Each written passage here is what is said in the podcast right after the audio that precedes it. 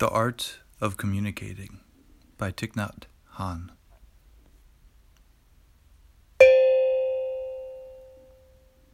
Mindfulness requires letting go of judgment, returning to an awareness of the breath and the body, and bringing your full attention to what is in you and around you.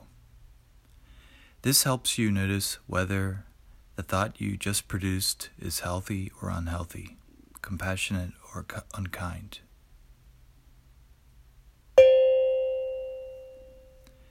When we breathe mindfully, we communicate.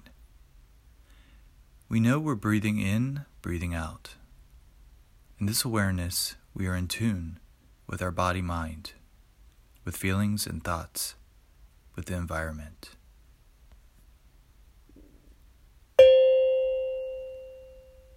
Breathing in, I know I'm breathing in. Breathing out, I know I'm breathing out.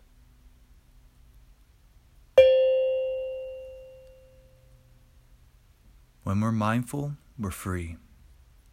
When we're consumed with anger, anxiety, and fear, we're trapped. Instead of holding on to our storylines and avoiding the present, we can release our suffering and return home again and again.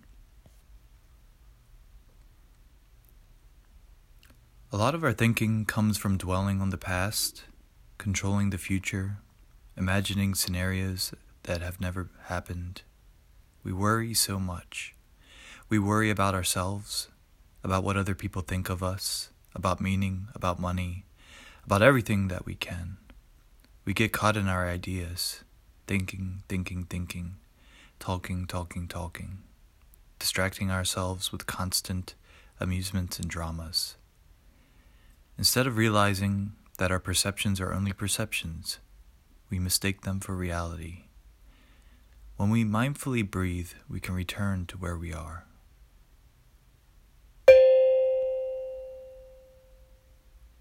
It's enjoyable to breathe in, to breathe out.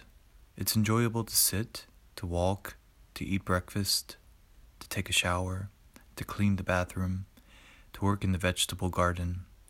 When we stop talking and thinking and listen mindfully to ourselves, one thing we will notice is our greater capacity and opportunities for joy. Mindfulness lets us open up to our fear, our pain, our sorrow, our love. We don't run away from life. We become aware of life, nurturing the present, letting go of what causes us to suffer. We are no longer afraid to be with ourselves.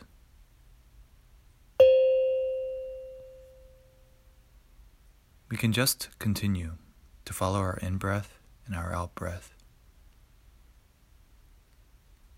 We don't tell our fear to go away, we recognize it. We don't tell our anger to go away, we acknowledge it. These feelings are like a small child tugging at our sleeves. Pick them up and hold them tenderly. Acknowledging our feelings without judging them or pushing them away, embracing them with mindfulness is an act of homecoming.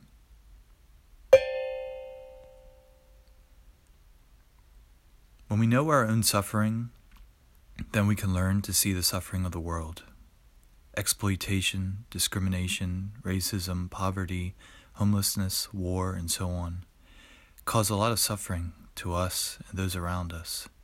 We cannot help others until we look at our own sorrow and fear, pain and anxiety, depression and anger. We need to listen deeply to ourselves. Only then can we release our burdens.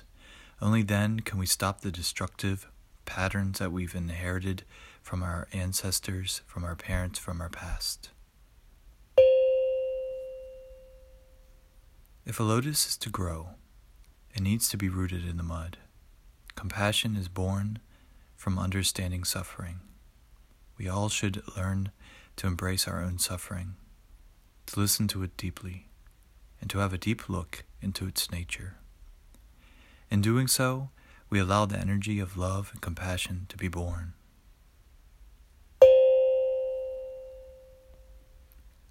To be effective at communication, we need to know ourselves. Then we can practice mindfulness, deep listening, and loving speech. Other people may complain, insult us, manipulate, whine, and judge.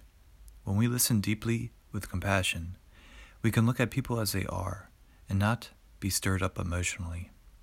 We can love them without judging them, care about them without giving in to anger and resentment. As we listen, our purpose is to help others to suffer less.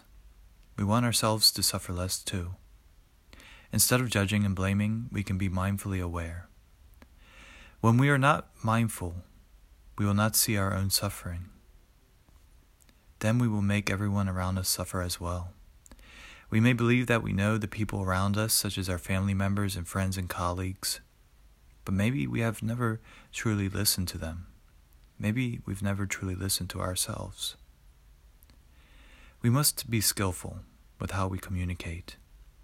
Do we use words of kindness, compassion, and truth, working to reduce another's pain and anxiety? Are we gentle or harsh in our tones? As we begin to understand more about ourselves, we can understand others. We can listen and speak kindly and choose the right words for the right situation. We can use peaceful language instead of abusing, condemning, judging. We don't need to exaggerate. We don't need to speak one way to one person and another way to another person, attempting to manipulate. Our truth can be gentle, consistent, and loving. Not everyone has the same perception or understanding. When we talk, we can adapt ourselves to each person, learning about how they think and feel. Not everyone will be receptive to the same stories, the same messages, and the same knowledge. Our speech should be used for well being and healing. When our speech causes ill being and suffering, then that is wrong speech. We can make those around us feel loved through our presence, through our gentleness and care. As we look into ourselves, we know that we're not perfect. We have strengths and weaknesses like everyone else.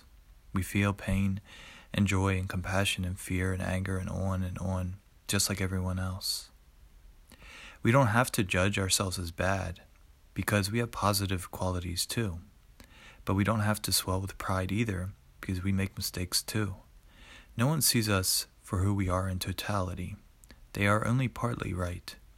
We don't see everyone else for, for who they are in totality either. People may have many experiences, feelings, and thoughts that we will never be aware of. When we feel angry, we neither need to act nor suppress our anger.